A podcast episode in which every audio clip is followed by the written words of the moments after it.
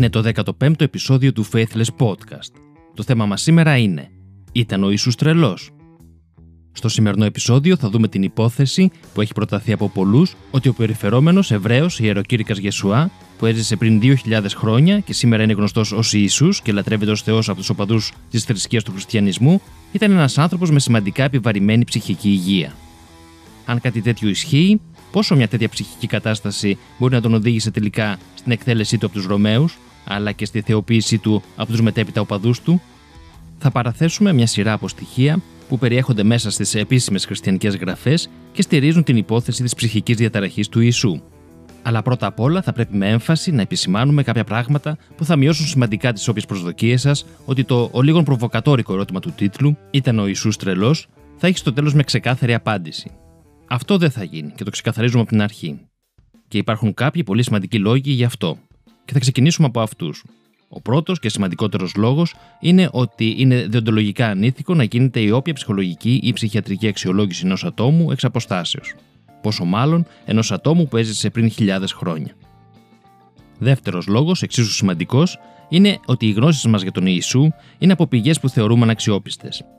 Κανένας ιστορικός της εποχής δεν έχει καταγράψει τη ζωή του περιφερόμενου ιεροκήρυκα Ιησού, γιατί προφανώς δεν ήταν κάποια σημαντική ιστορική προσωπικότητα. Οι γνώσεις που έχουμε για τη ζωή του προέρχονται από δογματικά κείμενα, τα Ευαγγέλια, που έγραψαν πολλές δεκαετίες μετά το θάνατό του, οπαδοί της θρησκείας που δημιουργήθηκε με αφορμή αυτών. Οι συγγραφείς των κειμένων αυτών είναι άγνωστοι, και όχι αυτόπτες μάρτυρες της ζωής του Ιησού, όπως άγνωστο είναι και το αρχικό περιεχόμενο των κειμένων αυτών. Έτσι, οι πηγές που υπάρχουν είναι εξαιρετικά φτωχές ακόμα και για ιστορική καταγραφή, πόσο μάλλον για μια ψυχιατρική αξιολόγηση. Για να μπορέσουμε να προχωρήσουμε, θα κάνουμε την παραδοχή ότι τα Ευαγγέλια περιγράφουν με ιστορική ακρίβεια και αντικειμενικότητα τη συμπεριφορά του Ιησού και ότι τα τελικά συμπεράσματά μας, στην καλύτερη περίπτωση, μπορούν να είναι ότι έχουμε κάποιες ενδείξεις μόνο πιθανής ψυχολογικής ή ψυχιατρικής διαταραχής. Ωστόσο, μια ανάλυση της ζωής του Ιησού που περιγράφεται στα Ευαγγέλια, με τα μέσα που μας προσφέρουν οι επιστήμες της ψυχολογίας και της ψυχιατρικής, σίγουρα θα προσφέρει μια νέα οπτική για τη ζωή και τη δράση του συγκεκριμένου ανθρώπου. Να ξεκινήσουμε λέγοντας πως η θεωρία πως ο Ιησούς ήταν ένας άνθρωπος με ψυχιατρικά προβλήματα είναι αρκετά παλιά. Η πρώτη αναφορά φαίνεται να γίνεται από τον Ζαν Μελιέ, χίλια εξακόσια εξήντα τέσσερα με χίλια επτακόσια είκοσι εννέα, που ήταν Γάλλος καθολικός ιερέας και έγραψε ένα φιλοσοφικό δοκίμιο με σκοπό την προώθηση του αθεισμού και του ηλισμού, το οποίο ανακαλύφθηκε μετά το θάνατό του. Το κείμενο αυτό περιγράφεται από τον συγγραφέα ως διαθήκη για τους ενορίτες του και καταγγελία κάθε θρησκείας. Σε αυτό περιγράφει τον Ιησού λέγοντας πως υπήρξε ένας άντρας απολύτως ανάξιος, χωρίς χάρισμα, πνεύμα, γνώση, δεξιότητα, ένας άντρας που περιφρονήθηκε εντελώς τον κόσμο, ένας τρελός, ένας άμυαλος, ένας άθλιος φανατικός, ένας δύστιχος αχρίος. Ο David Friedrich Strauss, χίλια οκτακόσια οκτώ με χίλια οκτακόσια εβδομήντα τέσσερα, Γερμανός προτεστάντης θεολόγος και συγγραφέας, ο οποίος ανέπτυξε τη θεωρία του ιστορικού Ιησού, του οποίου αρνήθηκε τη Θεία Φύση, στο πρώτο του βιβλίο για τη ζωή του Ιησού που έγραψε το χίλια οκτακόσια τριάντα πέντε, τον θεώρησε ως ένα απλό φανατικό θρησκευόμενο.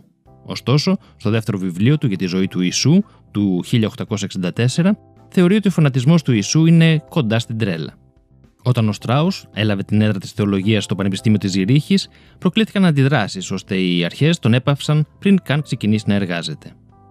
Ακόμα ένας θεολόγος, ο Γερμανός Όσκαρ Χόλτσμαν, λέκτορας θεολογίας και μελετητής της Καινής Διαθήκης, στο βιβλίο του που δημοσιεύτηκε το χίλια εννιακόσια τρία με τίτλο «Ήταν ο Ιησούς εκστατικός? Μια μελέτη στη ζωή του Ιησού», προσπάθησε με τον όρο εκστατικός να πει με κομψό τρόπο πως ο Ιησούς δεν είχε και πολύ ισχυρή επαφή με την πραγματικότητα.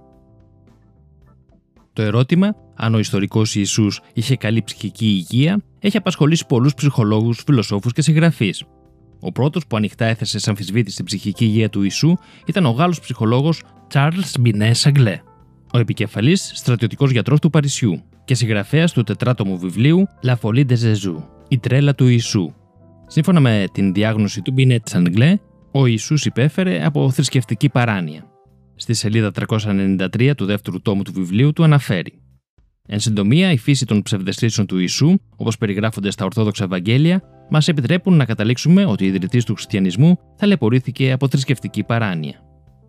Την άποψή του συμμερίστηκε ο νεοουρκέζος ψυχίατρος William Hirsch, που το χίλια εννιακόσια δώδεκα δημοσίευσε την έρευνά του με τίτλο «Θρησκεία και πολιτισμός. Τα συμπεράσματα ενός ψυχιάτρου», όπου απαριθμεί μια σειρά από ψυχικά παρεκκλίνουσες συμπεριφορές του Ιησού. Ο Χίρτς συμφώνησε με τον Μπινές Σαγκλέ στο ότι ο Ιησούς υπέφερε από ψευδαισθήσεις και σημείωσε τη μεγαλομανία του Ιησού που εξελισσόταν ασταμάτητα. Ο Χίρτς κατέληξε στο ότι ο Ιησούς ήταν ξεκάθαρα παρανοϊκός. Στη σελίδα εκατόν τρία της ερευνάς του λέει: Αλλά ο Χριστός προσφέρει από κάθε άποψη μια απολύτως τυπική εικόνα μιας γνωστής ψυχικής ασθένειας. Όλα όσα γνωρίζουμε για αυτόν αντιστοιχούν τόσο ακριβώς στην κλινική εικόνα της παράνοιας, που είναι σχεδόν αδιανόητο πως κάποιος που γνωρίζει τις ψυχικές διαταραχές μπορεί να εγείρει την πραμικρή αμφιβολία ως προς την ορθότητα της διάγνωσης. Ο Σοβιετικός ψυχίατρος Μίντς, στο βιβλίο του «Ο Ιησούς Χριστός, ένα δείγμα ψυχικής ασθένειας» του χίλια εννιακόσια είκοσι επτά, επίσης διέγνωσε στον Ιησού να υποφέρει από παράνοια. Ο Ρώσος σατιρικός συγγραφέας και ιατρός Μιχαήλ Αφανάσιεβιτς Μπουργκάκοφ, στο γνωστό του μυθιστόρημα «Ο Μέτρ και η Μαργαρίτα», που έγραψε την δεκαετία του χίλια εννιακόσια τριάντα και αποτελεί μια σάτυρα της Σοβιετικής Ένωσης, περιλαμβάνει τέσσερα κεφάλαια όπου περιγράφεται η καταδίκη του Ιησού σε θάνατο και οι τύψεις του Ποντίου Πιλάτου, γιατί θεωρούσε τον Ιησού έναν ακίνδυνο τρελό. Η ψυχική υγεία του Ιησού αμφισβητήθηκε επίσης από τους Βρετανούς ψυχιάτρους William Sargant και Rajendra Persaud. Ο William Sargant έγραψε χαρακτηριστικά πως αν οι σύγχρονες μέθοδοι ψυχοθεραπείας ήταν διαθέσιμες στην εποχή εκείνη, ο Ιησούς απλά θα γύριζε στο ξυλουργείο του. Ο Rajendra Persaud, σε άρθρο του στη Βρετανικό Independent στις είκοσι έξι Απριλίου του χίλια εννιακόσια ενενήντα τρία, αναφέρει: Μια ανησυχητική συνέπεια των σαράντα ημερών του Ιησού στην έρημο είναι ότι υπέστη ψυχιατρικά προβλήματα, όπως συνομιλίες με τον διάβολο. Αυτό έχει συζητηθεί τακτικά στους ιατρικούς κύκλους, συμπεριλαμβανομένης μιας σοβαρής εργασίας με τίτλο The Mental Health of Jesus Christ, στο Journal of Psychology and Theology στην δεκαετία του εβδομήντα. Η άνοδος της σύγχρονης ιατρικής συμπίπτει με την παρακμή των προφητών. Αυτό εγείρει το ερώτημα εάν οι σύγχρονοι μάντες βρίσκονται σε ψυχιατρικά ιδρύματα σε όλη τη χώρα. Πριν από δύο χιλιάδες χρόνια, ο Ιησούς έλαβε ένα αγκάθινο στέμα. Σήμερα, αυτοί που θεωρούν ότι είναι μεσσίες δέχονται ηλεκτροσπασμοθεραπεία. Πολλοί εκπρόσωποι της ψυχαναλυτικής σχολής ασχολήθηκαν επίσης με το ζήτημα της ψυχικής υγείας του Ιησού, όπως ο Ελβετός ψυχολόγος Γιώργη Μπέργκερ, χίλια οκτακόσια εβδομήντα τρία με χίλια εννιακόσια σαράντα πέντε, που έγραψε ένα βιβλίο με τίτλο «Κάποιες πτυχές της ζωής του Ιησού από τη σκοπιά της ψυχολογίας και της ψυχανάλυσης». Ο Władysław Witwicki, χίλια οκτακόσια εβδομήντα οκτώ με χίλια εννιακόσια σαράντα οκτώ, που ήταν ένας Πολωνός ψυχολόγος, φιλόσοφος, ιστορικός της τέχνης και της φιλοσοφίας και καλλιτέχνης και θεωρείται ένας από τους πατέρες της ψυχολογίας στην Πολωνία, αποδίδει στον Ιησού υποκειμενισμό, αυξημένη αίσθηση δύναμης και ανωτερότητας εναντί των άλλων, εγωκεντρισμό και τάση υποταγής των άλλων ανθρώπων, καθώς και δυσκολίες επικοινωνίας με τον έξω κόσμο και πολλαπλή διαταραχή προσωπικότητας που τον έκαναν σχιζοθυμικό ή ακόμα και σχιζοφρενή. Ο Άγγλος ψυχολόγος και ψυχαναλυτής Anthony Storr, στο βιβλίο του «Πόδια από πυλό, Άγια Μαρτωλή και Τρελή, μια μελέτη των γκουρού» του χίλια εννιακόσια ενενήντα έξι, υποστηρίζει ότι υπάρχουν ψυχολογικές ομοιότητες μεταξύ τρελών μεσιών όπως ο Jim Jones και ο David Koresh και θρησκευτικών ηγετών συμπεριλαμβανομένου του Ιησού. Ο Jim Jones ήταν ένας ηγέτης μιας χριστιανικής αίρεσης που το χίλια εννιακόσια εβδομήντα οκτώ οδήγησε στο θάνατο με μαζική αυτοκτονία εννιακόσιους δεκαοκτώ πιστούς οπαδούς του, συμπεριλαμβανομένων τριακοσίων τεσσάρων παιδιών, που ζούσαν απομονωμένοι σε μια κοινότητα. Ο David Koresh ήταν επίσης ηγέτης μιας χριστιανικής σέκτας και ισχυριζόταν ότι είναι ο τελευταίος προφήτης. Η συμπλοκή με το εφ μπι άι το χίλια εννιακόσια ενενήντα τρία, όταν αυτός και οι οπαδοί του έμειναν ταμπορωμένοι σε ένα ράντσο, κατέληξε σε δεκάδες νεκρούς μετά από φωτιά που ξέσπασε. Ο Στορ καταγράφει μοτίβα που συχνά περιλαμβάνουν ψυχοτικές διαταραχές που δομούν την ανάπτυξη των γκουρού. Η έρευνά του βοηθά στο συμπέρασμα πως ο Ιησούς είχε ανάλογες συμπεριφορές σαν όλους αυτούς τους γκουρού. Όπως αναφέρει, φαίνεται αναπόφευκτο ότι ο Ιησούς συμμεριζόταν την αποκαλυπτική άποψη ότι η τελική νίκη του κακού από τον Θεό ήταν κοντά και ότι η βασιλεία του Θεού θα εδραιωθεί στη γη στο εγγύς μέλλον. Ο Στορ αναγνωρίζει στον Ιησού πολλές ομοιότητες με άλλους γκουρού. Για παράδειγμα, ότι πέρασε μια περίοδο εσωτερικής διαμάχης κατά την νηστεία του στην έρημο. Σύμφωνα με τον Στορ, αν ο Ιησούς πραγματικά θεωρούσε τον εαυτό του εκπρόσωπο του Θεού και πίστευε ότι μια μέρα θα κατέβει από τον ουρανό για να βασιλέψει, τότε ομοιάζει με τους γκουρού που ο Στορ είχε περιγράψει ως ιεροκήρυκες ψευδαισθήσεων, που διακατέχονται από μανία μεγαλείου. Σημειώνει επίσης ότι ο Ιησούς δεν τα πήγαινε καλά με την οικογενειακή ζωή, όπως φαίνεται σε πολλά αποσπάσματα των Ευαγγελίων. Οι γκουρού συχνά παραμένουν αδιάφοροι για τους οικογενειακούς δεσμούς και προτιμούν να τους αποδυναμώνουν για να μεγαλώσει η σχέση εξάρτησης των μελών της αίρεσης με τον γκουρού. Άλλες ομοιότητες, σύμφωνα με τον Στορ, περιλαμβάνουν την πίστη του Ιησού ότι δέχτηκε μια ειδική αποκάλυψη από τον Θεό και μια τάση ελιτισμού υπό την έννοια ότι ο Ιησούς πίστευε ότι έχει ειδικά επιλεγεί από τον Θεό. Την περίοδο χίλια εννιακόσια ενενήντα οκτώ έως δύο χιλιάδες, ο Πολωνός Λέσεκ Νοβάκ γράφει μια μελέτη στην οποία, βασιζόμενος στις δικές του προηγούμενες ιεραποστολικές αυταπάτες και υπερτιμημένες σκέψεις, σε συνδυασμό με τις ευαγγελικές περιγραφές, προσπαθεί να κάνει μια ανάλυση της ψυχικής κατάστασης του Ιησού, θεωρώντας τον αποκαλυπτικό προφήτη και δεχόμενος την υπόθεση της τάσης του για υποβοηθούμενη αυτοκτονία μέσω τρίτου. Υποβοηθούμενη αυτοκτονία είναι όταν κάποιος δημιουργεί τις συνθήκες ώστε κάποιος τρίτος να τον σκοτώσει. Ο Νοβάκ συμβουλεύτηκε μια σειρά από ψυχολόγους και ψυχιάτρους και κατέληξε στο συμπέρασμα ότι ο Ιησούς ήταν σχιζοφρενής. Ο πρώην μάρτυρας του Ιεχωβά και εργαζόμενος ως νοσηλευτής ψυχικής υγείας Jean-Philippe Cossette στο βιβλίο του Jesus was schizophrenic, ο Ιησούς ήταν σχιζοφρενής, καταλήγει στο συμπέρασμα.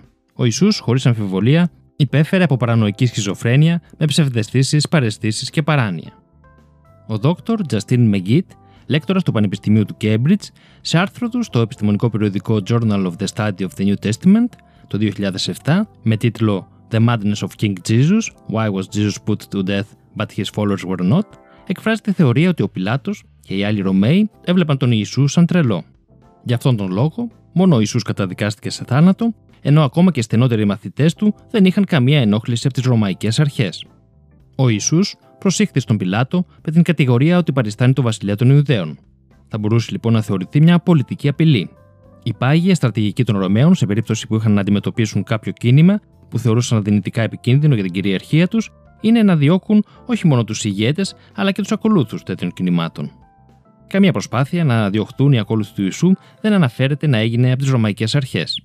Αντίθετα, οι Ρωμαίοι στρατιώτες κοροϊδεύουν τον Ιησού ως υποτιθέμενο βασιλιά των Ιουδαίων. Και ο Πιλάτος λέει ότι δεν βρίσκει κανένα λόγο για να τον καταδικάσει. Στο κατά Ιωάννη, κεφάλαιο δεκαεννιά, εδάφια δύο έως τέσσερα, διαβάζουμε.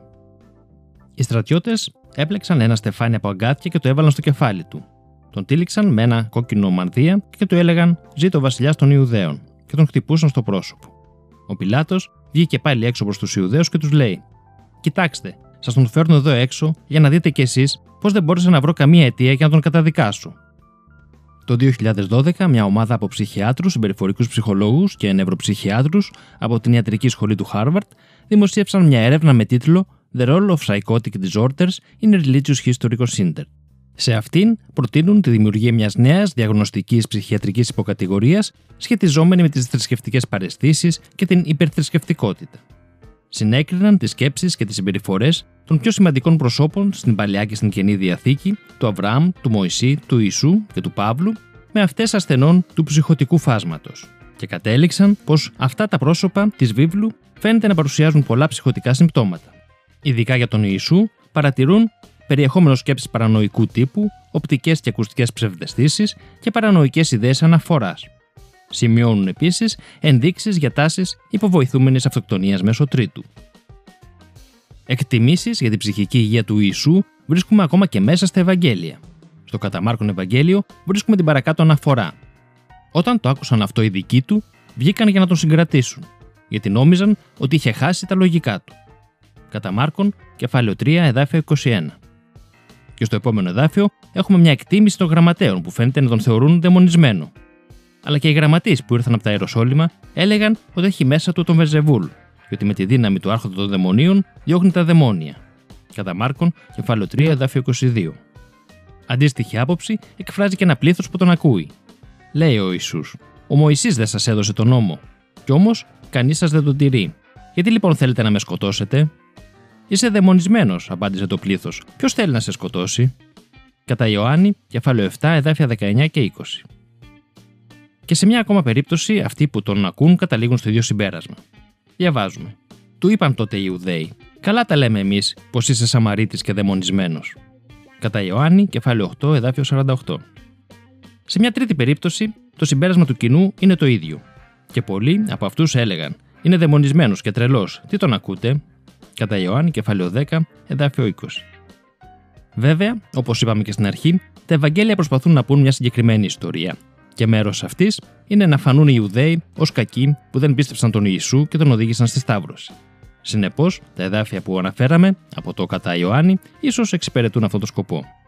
Υπάρχουν όμως και διάφορα άλλα περίεργα περιστατικά με τον Ιησού στα Ευαγγέλια που εγείρουν αμφιβολίες για την ψυχική του υγεία.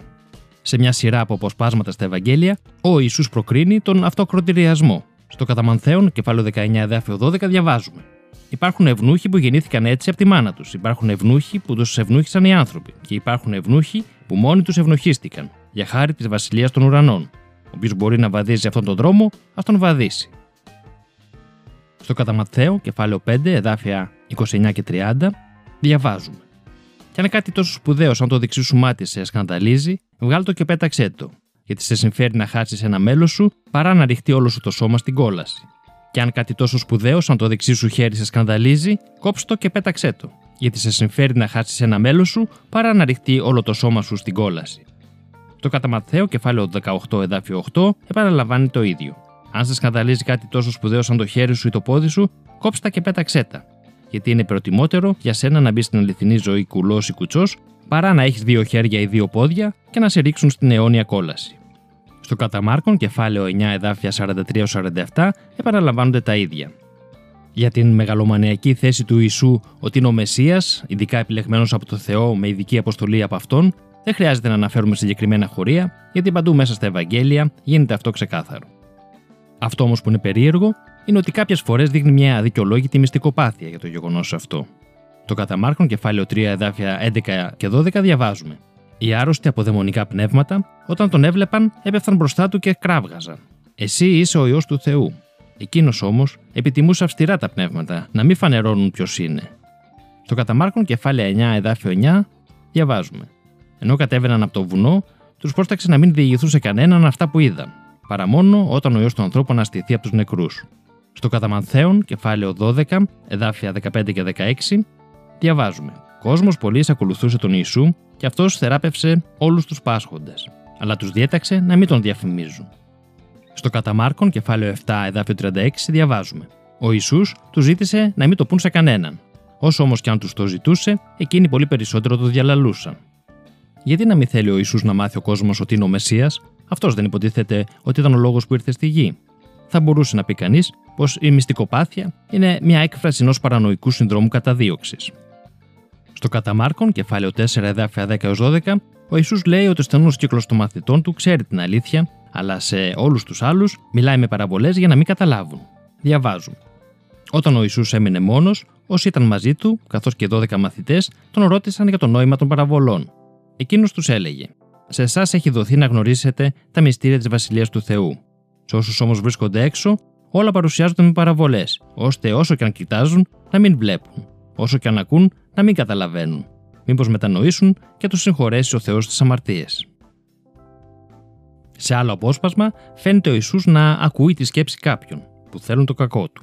Στο Κατά Ματθαίον, κεφάλαιο εννιά, εδάφια τρία και τέσσερα, διαβάζουμε: Τότε μερικοί από τους γραμματείς είπαν μέσα τους: Μα αυτός προσβάλλει το Θεό. Ο Ιησούς όμως, που κατάλαβε τις σκέψεις τους, είπε: Γιατί κάνετε πονηρές σκέψεις? Η πεποίθηση ότι όλοι οι άλλοι συνομωτούν εναντίον σου και σκοπεύουν να σου κάνουν κακό είναι ένα χαρακτηριστικό μοτίβο των παραλυρηματικών ιδεών καταδίωξης. Ο Ιησούς είχε και πολλές συναισθηματικές εκρήξεις με λεκτικά ξεσπάσματα μίσους και βίας, όπως στο κεφάλαιο είκοσι τρία του Κατά Ματθαίου Ευαγγελίου, όπου αποκαλεί τους γραμματείς και τους Φαρισαίους επανειλημμένα υποκριτές, τυφλούς οδηγούς, χαζούς και τυφλούς, ανόητους και τυφλούς, φίδια και γεννήματα οχιάς, τους κατηγορεί την απόγονη αυτών που σκότωσαν τους προφήτες και τους απειλεί με μεγάλη τιμωρία. Στο Κατά Ματθαίον, κεφάλαιο δέκα, εδάφιο τριάντα τέσσερα, ο Ιησούς ξεκαθαρίζει τους σκοπούς του. Μην νομίζετε ότι ήρθα για να επιβάλλω αναγκαστική ομόνοια μεταξύ των ανθρώπων. Δεν ήρθα να φέρω τέτοια ομόνοια, αλλά διαίρεση. Η πιο γνωστή βίαιη πράξη του Ιησού είναι η επίθεση στους εμπόρους που βρίσκονταν στο περιβολό του εβραϊκού ναού. Στην καταγραφή του γεγονότος στο Κατά Ιωάννη Ευαγγέλιο, ο Ιησούς χρησιμοποιεί ένα μαστίγιο. Κατά Ιωάννη, κεφάλαιο δύο, εδάφιο δεκαπέντε. Τότε έφτιαξε ένα μαστίγιο από σκοινιά και τους έβγαλε όλους έξω από τον περίβολο του ναού, μαζί με τα πρόβατα και τα βόδια. Έριξε κατά γη στα νομίσματα των αργυραμοιβών και αναποδογύρισε τους πάγκους. Ο Ιησούς, στην παραβολή του βασιλιά και των δέκα δούλων, που προφανώς ως βασιλιά βλέπει τον εαυτό του, λέει στο τέλος τα εξής. Κατά Λουκά, κεφάλαιο δεκαεννιά, εδάφιο είκοσι επτά. Όσο για τους εχθρούς μου, αυτούς που δεν με θέλησαν για βασιλιά τους, φέρτε τους εδώ και σπάξτε τους μπροστά μου. Στο Κατά Λουκά, κεφάλαιο είκοσι δύο, εδάφιο τριάντα έξι, ο Ιησούς παρακινεί τους μαθητές του να αγοράσουν μαχαίρια. Τώρα όμως, τους είπε, όποιος έχει χρήματα ας τα πάρει, το ίδιο και αυτός που έχει σακίδιο. Όποιος δεν έχει, ας πουλήσει το πανωφόρι του και ας αγοράσει μαχαίρι. Και φαίνεται πως ακολούθησαν αυτή την προτροπή οι μαθητές του. Μάλιστα, ένας από αυτούς επιτέθηκε με μαχαίρι σε κάποιον από αυτούς που προσπάθησαν να συλλάβουν τον Ιησού, κόβοντάς του το αυτί. Φαίνεται πως ο Ιησούς είχε φτιάξει μια κλειστή σέχτα φανατικών ακολούθων του, όπως κάνουν ως και σήμερα πολλοί θρησκευτικοί γκουρού. Υπάρχει όμως και ένα ξέσπασμα του Ιησού πέρα από κάθε λογική, όταν έφτασε να καταραστεί ένα δέντρο. Στο κατά Μάρκον, κεφάλαιο έντεκα, εδάφια δώδεκα έως δεκατέσσερα, διαβάζουμε. Την επόμενη μέρα, όταν βγήκαν από τη Βιθανία, ο Ιησούς πείνασε. Είδε από μακριά μια σικιά που είχε φύλλα και πλησίασε μήπως βρει τίποτα σε αυτήν. Όταν όμως έφτασε κοντά της, δεν βρήκε τίποτα παρά μόνο φύλλα, γιατί δεν ήταν η εποχή των σίκων. Απευθύνθηκε τότε σε αυτή και της είπε: «Ποτέ κανείς να μην φάει καρπό από εσένα». Και το άκουσαν αυτό οι μαθητές του. Ο Ιησούς θα έπρεπε να ξέρει πως τα δέντρα δεν κάνουν καρπό όποτε κάποιος πεινάει, αλλά συγκεκριμένη εποχή του χρόνου. Αυτό φαίνεται να το γνωρίζει ακόμα και ο συγγραφέας του Ευαγγελίου. Η ζικιά, σύμφωνα με τα Ευαγγέλια, ξεράθηκε μετά την κατάρα του Ιησού. Ο Ιησούς προσπάθησε να δικαιολογήσει το ξέσπασμα στο δέντρο ως μια απόδειξη της δύναμης της πίστης. Πολλές είναι και οι αναφορές στα Ευαγγέλια λόγων του Ιησού για το κακό που θα υποστούν όσοι δεν τον πιστέψουν. Για παράδειγμα, το κατά Λουκά κεφάλαιο δώδεκα εδάφιο πέντε διαβάζουμε: «Να σας πω ποιον να φοβηθείτε, τον Θεό που έχει την εξουσία να σας ρίξει στην κόλαση μετά το φυσικό θάνατο. Σας βεβαιώνω πως αυτόν πρέπει να φοβάστε». Στο φάσμα των ψυχικών διαταραχών, κυρίαρχα συμπτώματα είναι αυτά των ακουστικών ή και οπτικών ψευδαισθήσεων. Πολλά από τα περιγραφόμενα στα Ευαγγέλια γεγονότα της ζωής του Ιησού θα μπορούσαν να εκλειφθούν ως ενδείξεις για τέτοιες ψευδαισθήσεις. Ας δούμε δύο χαρακτηριστικά παραδείγματα. Κατά την βάπτιση του Ιησού, στο κατά Μάρκον κεφάλαιο ένα, εδάφιο δέκα, διαβάζουμε: «Και αμέσως, ενώ έβγαινε από το νερό, είδε να ανοίγουν οι ουρανοί και το πνεύμα σαν περιστέρι να κατεβαίνει πάνω του».